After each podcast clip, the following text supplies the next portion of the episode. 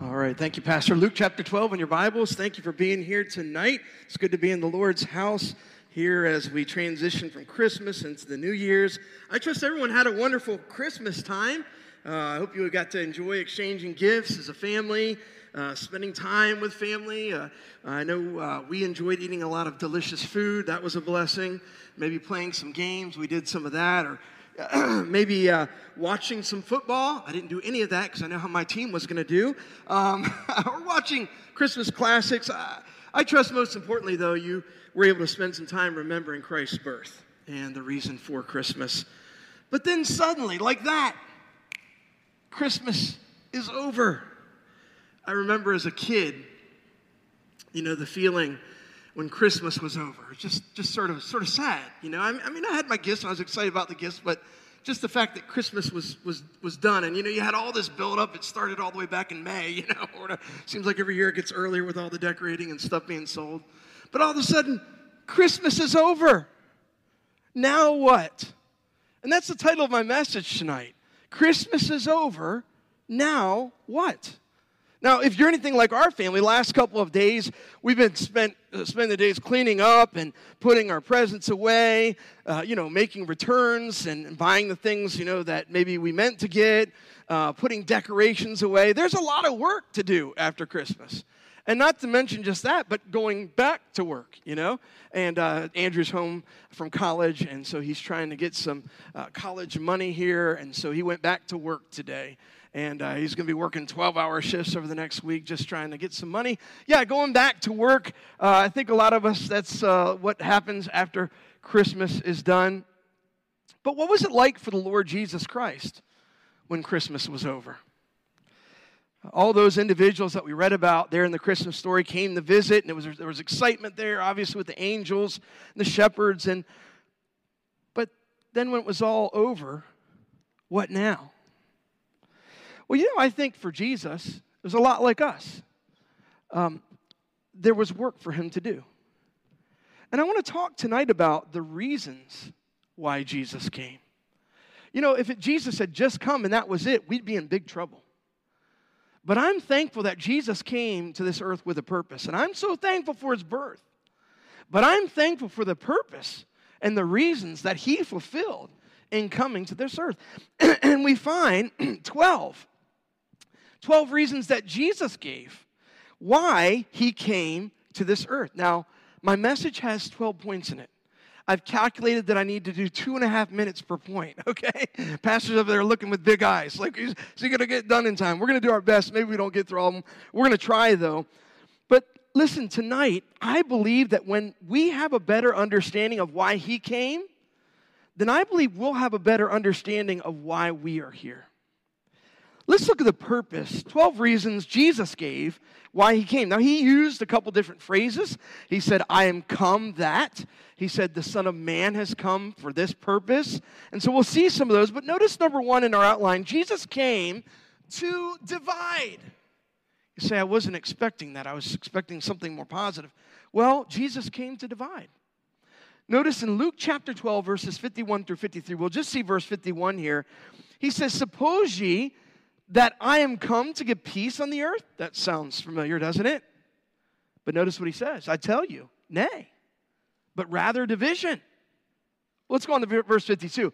For from henceforth there shall be five in one house divided, three against two, and two against three. And he goes on to mention uh, the wife divided against the husband, and the children divided against the parents.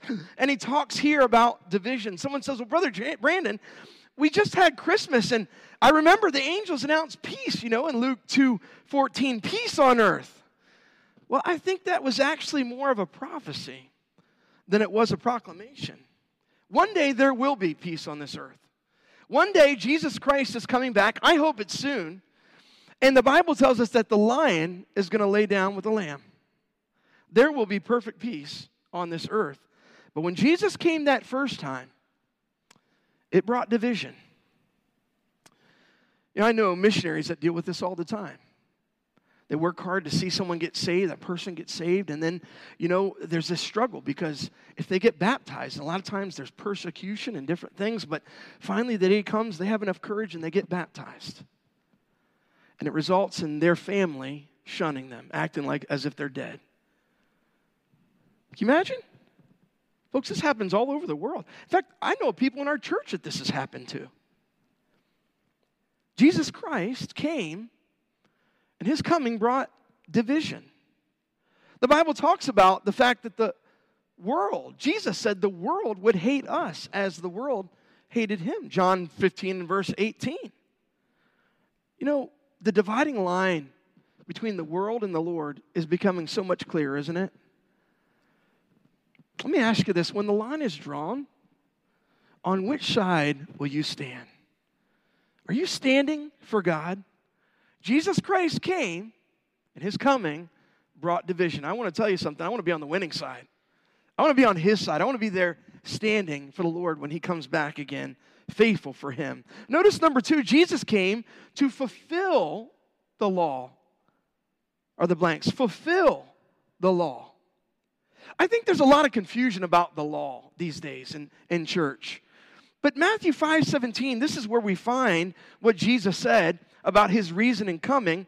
He said, Matthew 5 17, think not that I am come to destroy the law or the prophets. I am not come to destroy, but to fulfill. You know, there's a lot of people in churches these days that look at the law in a negative sense. Now, we understand that we're not saved by the law. We understand that from the scripture. In fact, Galatians 3 and verse 24 tells us what the purpose of the law was for us before we were saved. It says, Wherefore the law was our schoolmaster. A schoolmaster involves something that's going to be taught. What did it teach us? It taught us that we couldn't save ourselves. You go down to the Ten Commandments, and we're guilty of all of them, aren't we? I mean, even when it talks about killing someone, Jesus said if someone has anger towards somebody else, he's murdered, had that same attitude of murder in their heart already. Think on a woman that's, that's you're not married to, committed adultery in your heart already. And you just go down to that list, lying, and oh, wow, we're guilty. And yes, the law helped us understand that we needed a Savior. But Jesus said, The reason I came was to fulfill the law, not to destroy the law. Now, someone says, Well, Brother Brandon, aren't we living in a, in a time of grace and not the law? And, and, and that is true. We are living in a time of grace. And I'm so thankful for that.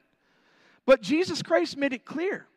Even though we're living in a time of grace, a, a time that He ushered in with His coming to this earth, He didn't come to destroy the law, to abolish, to do away with the law.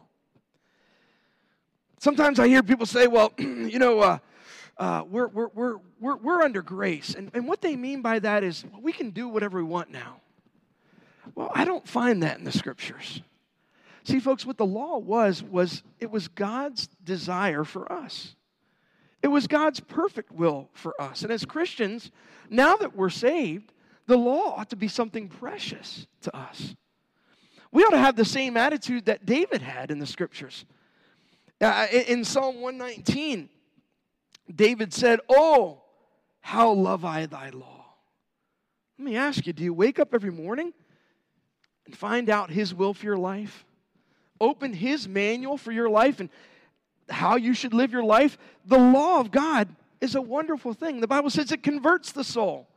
But it does so many more things than that. Are you getting into the law each day and letting it change your life?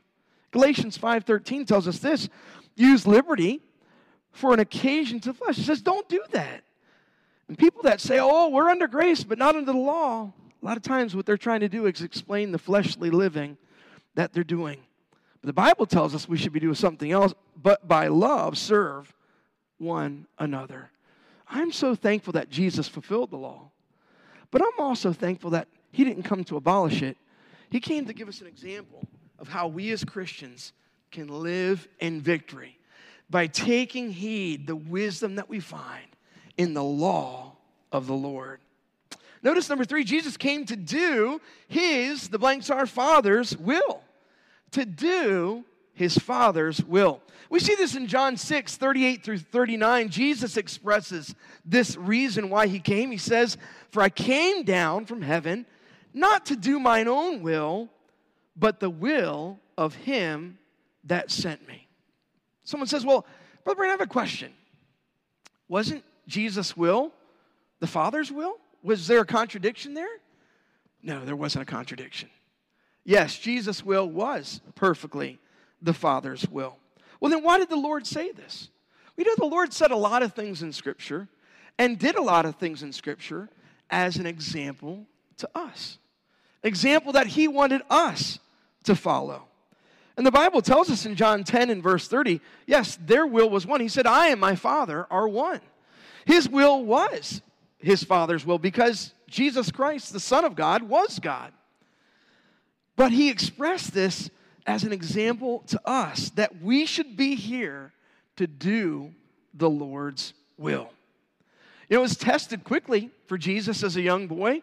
In Luke chapter 2 and verse 49, after he had grown up a little bit, after he was born, says there, he said, said unto them, How is it that you sought me? Jesus' parents came looking for him. They were frantic. They couldn't find him. Maybe you've had this with your children. Maybe you were one of the child, children that were lost at one point. I can remember that in my life.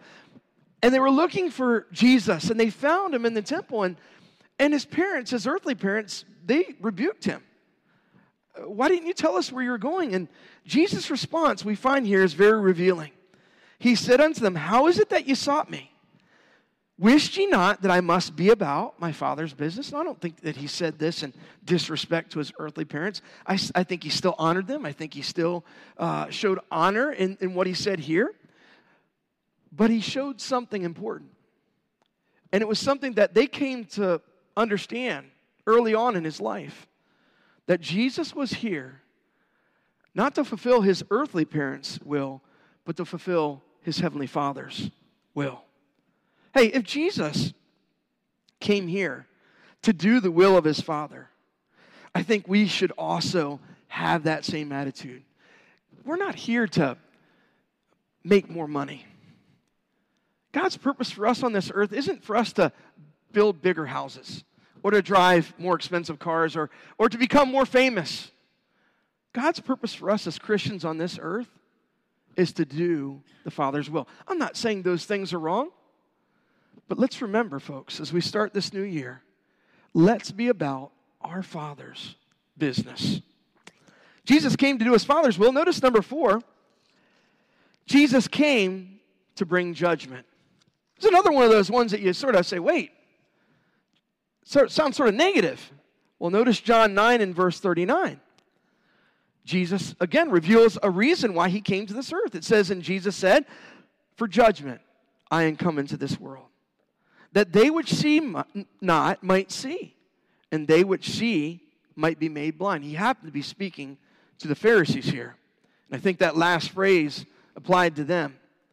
So someone looks at this and says, Brother Brandon, how is this not a contradiction to a verse like John 3 17, where it says, God sent not his Son into the world to condemn the world, but that the world through him might be saved. Well, I think both things can be true at the same time.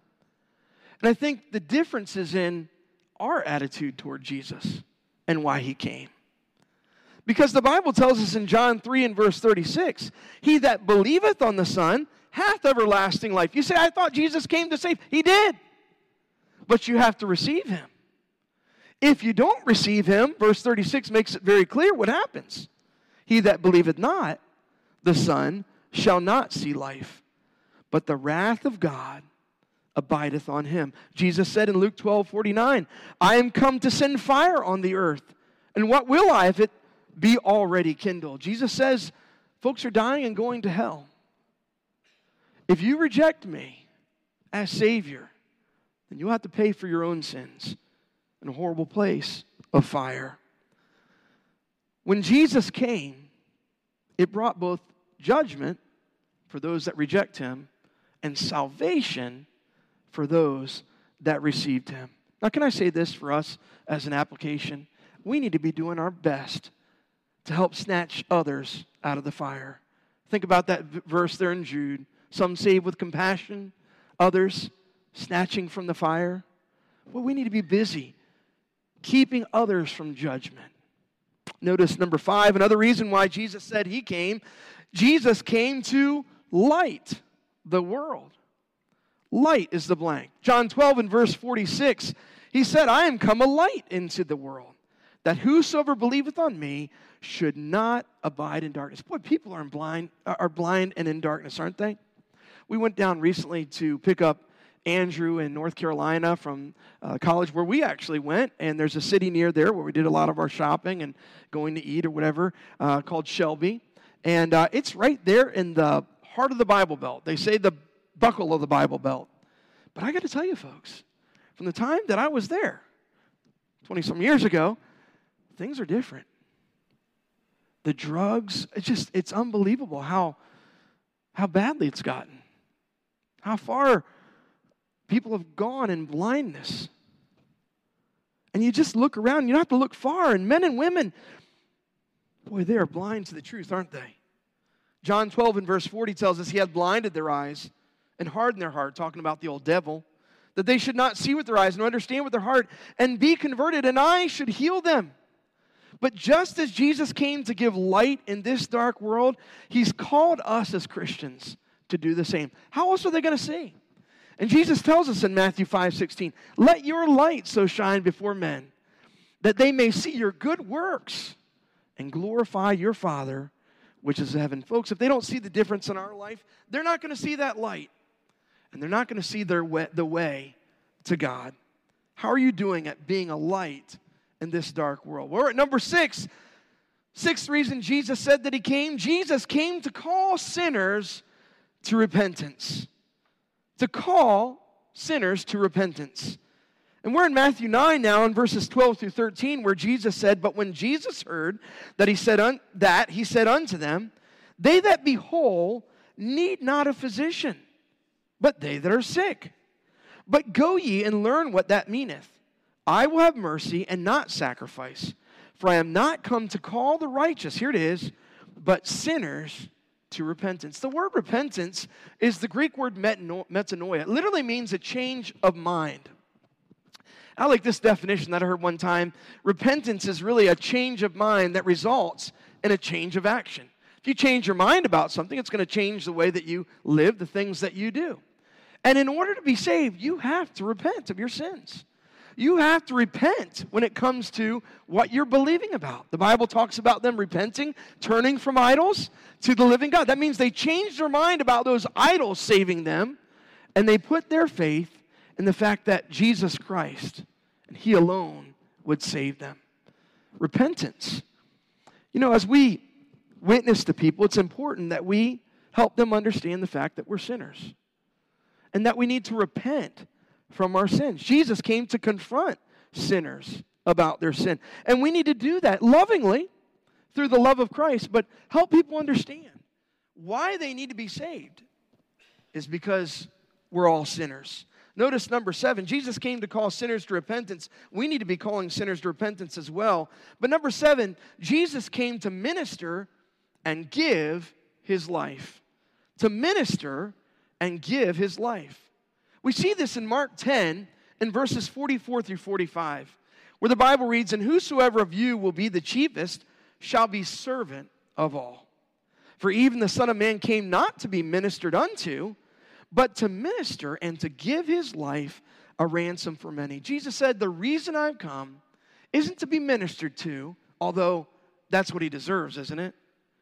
But he said, No, no, that's not why I came. I came to minister to others. The word minister there is diakoneo. Sounds a lot like the English word that we have deacon. Well, I'm so thankful for the deacons in our church. So thankful for their ministry. The word literally means to serve. So thankful for their service. But you know, it's not just the deacons that need to serve in a church, the pastors need to do that too. We all need to be part of serving one another. Jesus came not to be ministered to, but to minister others. Let me ask you this when you come to church, do you come with the purpose of serving somebody else? Of being a blessing to someone else? Or do you come just to receive a blessing? I think it's a big difference in our attitude. But Jesus says, let this mind be in you. The same mindset that Jesus Christ had in Philippians 2 and verse 5. And what was that? Thought it not robbery to be equal with God, but made himself of no reputation.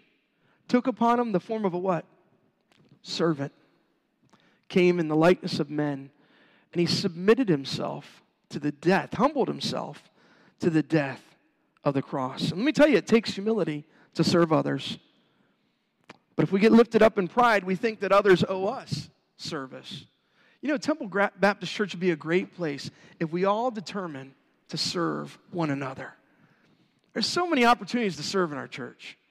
Um, uh, whether it's serving little children, Jesus said, Suffer not the little children to come to me. We're serving little children, seeing them memorize scripture and it was such a blessing to me.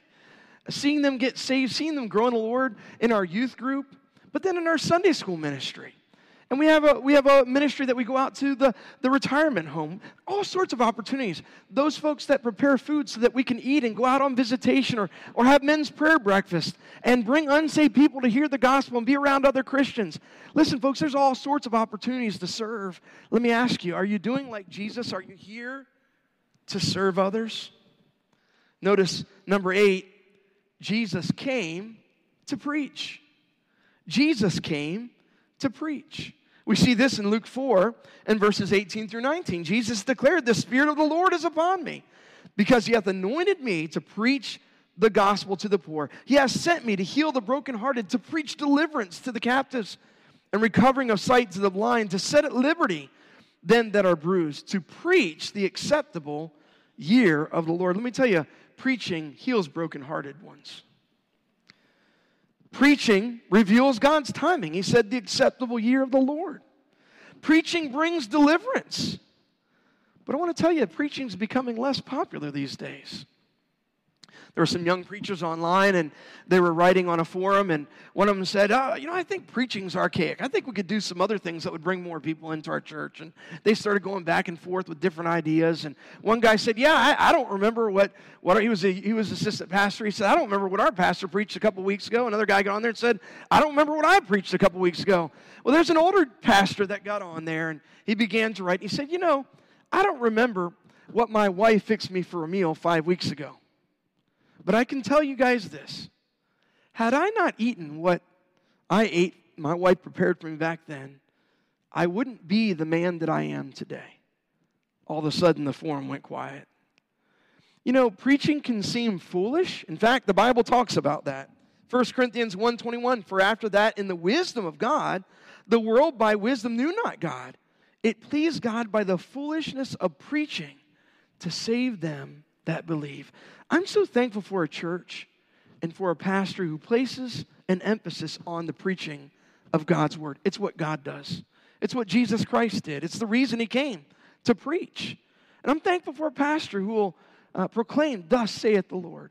I'm thankful for a pastor who, like it says in Acts 20, verse 27, I've not shunned to declare unto you all the counsel of God, a pastor who will take the word of God, and whether it's popular or not, let us know what we need to know for our growth in our relationship with Jesus Christ. It's what we need, folks. As a church and as individual believers, can I encourage you to place a priority on preaching in your life? Every time the doors are open, be here. And every time this book is open, respond to the preaching of the Word of God. Notice number nine, another reason why Jesus came, he said he had come to the lost sheep of the house of Israel. This is found in Matthew 15 and verse 24. He's speaking to a woman who had asked, come and asked for healing. And he answered and said, I'm not sent but into the lost sheep of the house of Israel. Now I love her response. She said, Truth, Lord, yet even the dogs eat the crumbs that fall from the master's table. You know what who she's talking about there? She's talking about us. Gentiles. Because the truth of the matter is, Jesus said he'd come to the house of Israel, he'd come to the Jews. Originally, Jesus came to Israel. In Acts 13 46, though, shows us something that God in his mercy allowed to happen. It says, Then Paul and Barnabas waxed bold and said, It was necessary that the word of God should first have been spoken to you, speaking of the, of the Jews. But seeing ye put it from you, and judge yourselves unworthy of everlasting life, lo, we turn to the Gentiles. You know what that shows me? It shows me how great God's mercy is. We didn't deserve salvation in the first place, okay? But we especially didn't deserve it as Gentiles. He'd come to the lost sheep of the house of Israel. And it just reminds me of how great God's mercy really is. Romans 11 and verse 11 says, I say then, have they stumbled, speaking of the Jews, that they should fall? God forbid. But rather, through their fall, salvation is come unto the Gentiles for to provoke them to jealousy. And one day, the Jews are going to turn back to the Lord. During that time of tribulation, they're going to realize they missed their Messiah and they're going to be provoked by those that have received the Messiah to accept him as well. Hey, in the end, God's mercy and grace was so great that it couldn't be contained to one nation. All the nations of the world would be blessed through the seed of Abraham, through the seed of David. And aren't you thankful for that? Hey, you know what? Let's be careful not to just seek to reach the rich. Let's seek to reach the poor as well. Let's not just take the gospel to those that are educated. Let's take it to those that are simple as well. Let's not just give the gospel to those that look like us. Let's take it to all mankind, to every soul, not just here in America, but to the uttermost part of the earth. We're here for the same reason that He came. And I'm so thankful that our church places an emphasis on missions because it was God's mercy that allowed the gospel to go to the whole earth. We see Jesus came to the lost sheep of the house of Israel. Number 10, Jesus came to seek and to save. And I want to focus in on that word seek there. We find it in Luke 19 and verse 10. Jesus said, For the Son of Man has come to seek and to save that which, that which was lost. Now, this context that we find here was the story of Zacchaeus.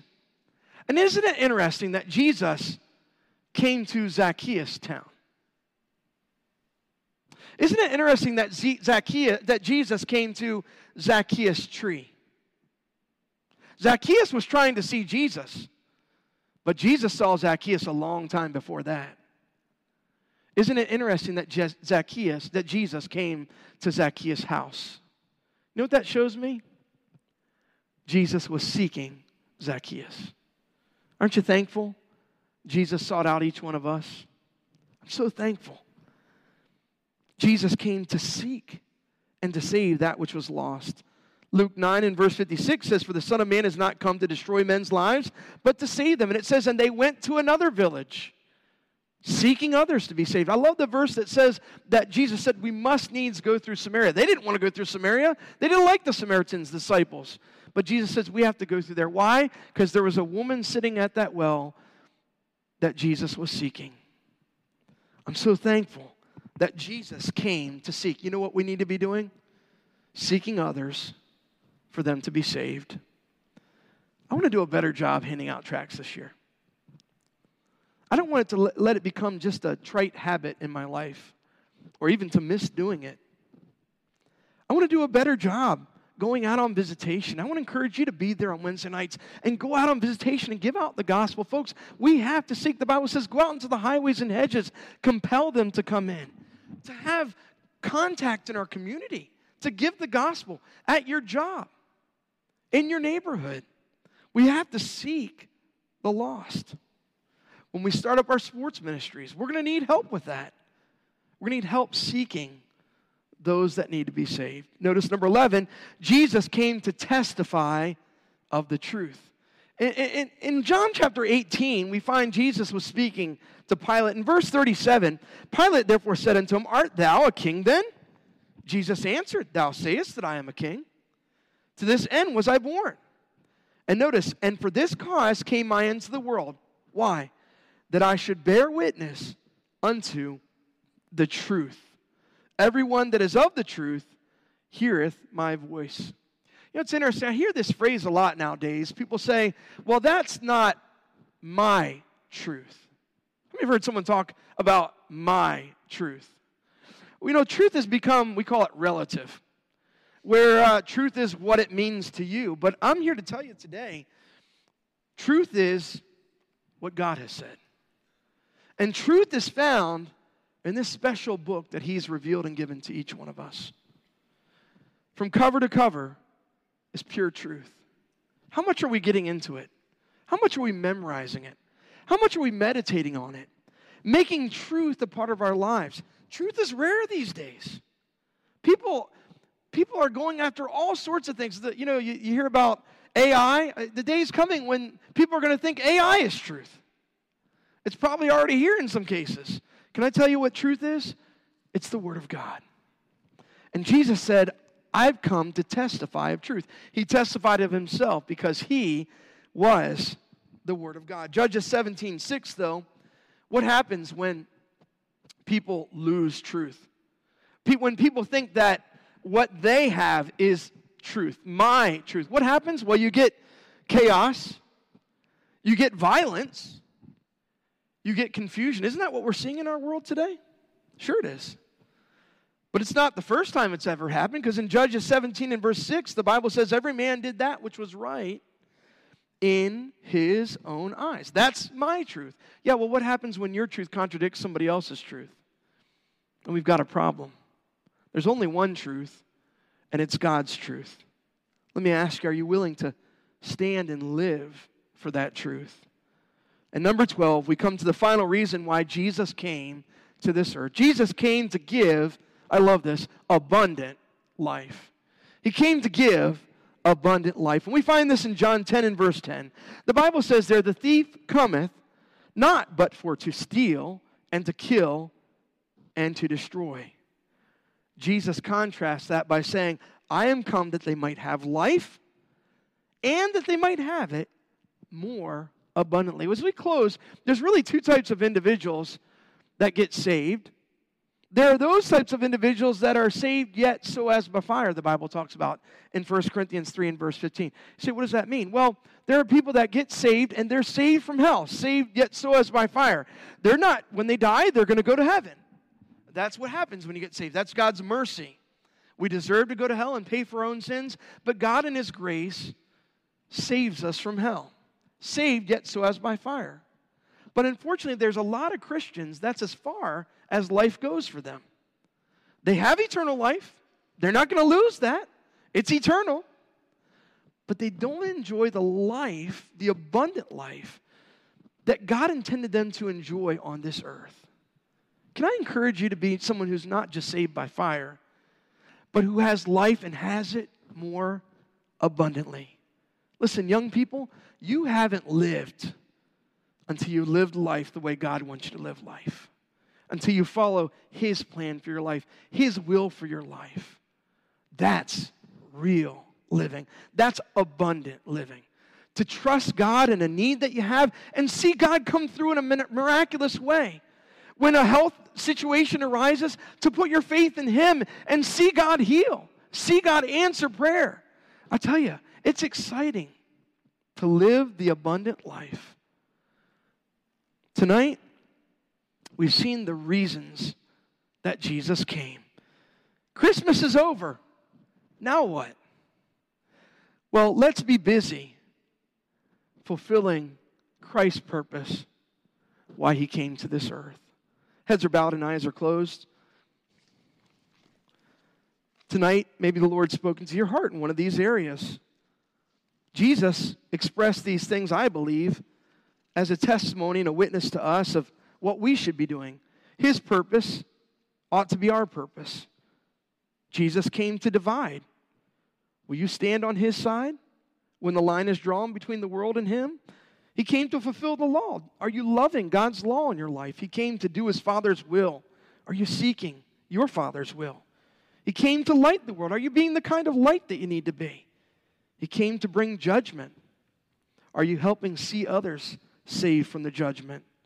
Jesus came to call sinners to repentance. Are you confronting others about their sin? He came to minister and give his life. Are you here to serve others? He came to preach. Let's lift up God's word and the preaching of his word. He came to the lost sheep of the house of Israel. I'm so thankful that his mercy extended beyond that. Jesus came to seek and to save. We need to be seeking others. Jesus came to testify of the truth. What about the truth in your life? Jesus came to give abundant life. Are you living the abundant life tonight as the pianist plays? If God's spoken to your heart in one of these areas, I encourage you to come to this old fashioned altar. Say, Lord, help me to live and make my purpose what your purpose was on this earth. As the piano plays, God spoke to your heart. Won't you come?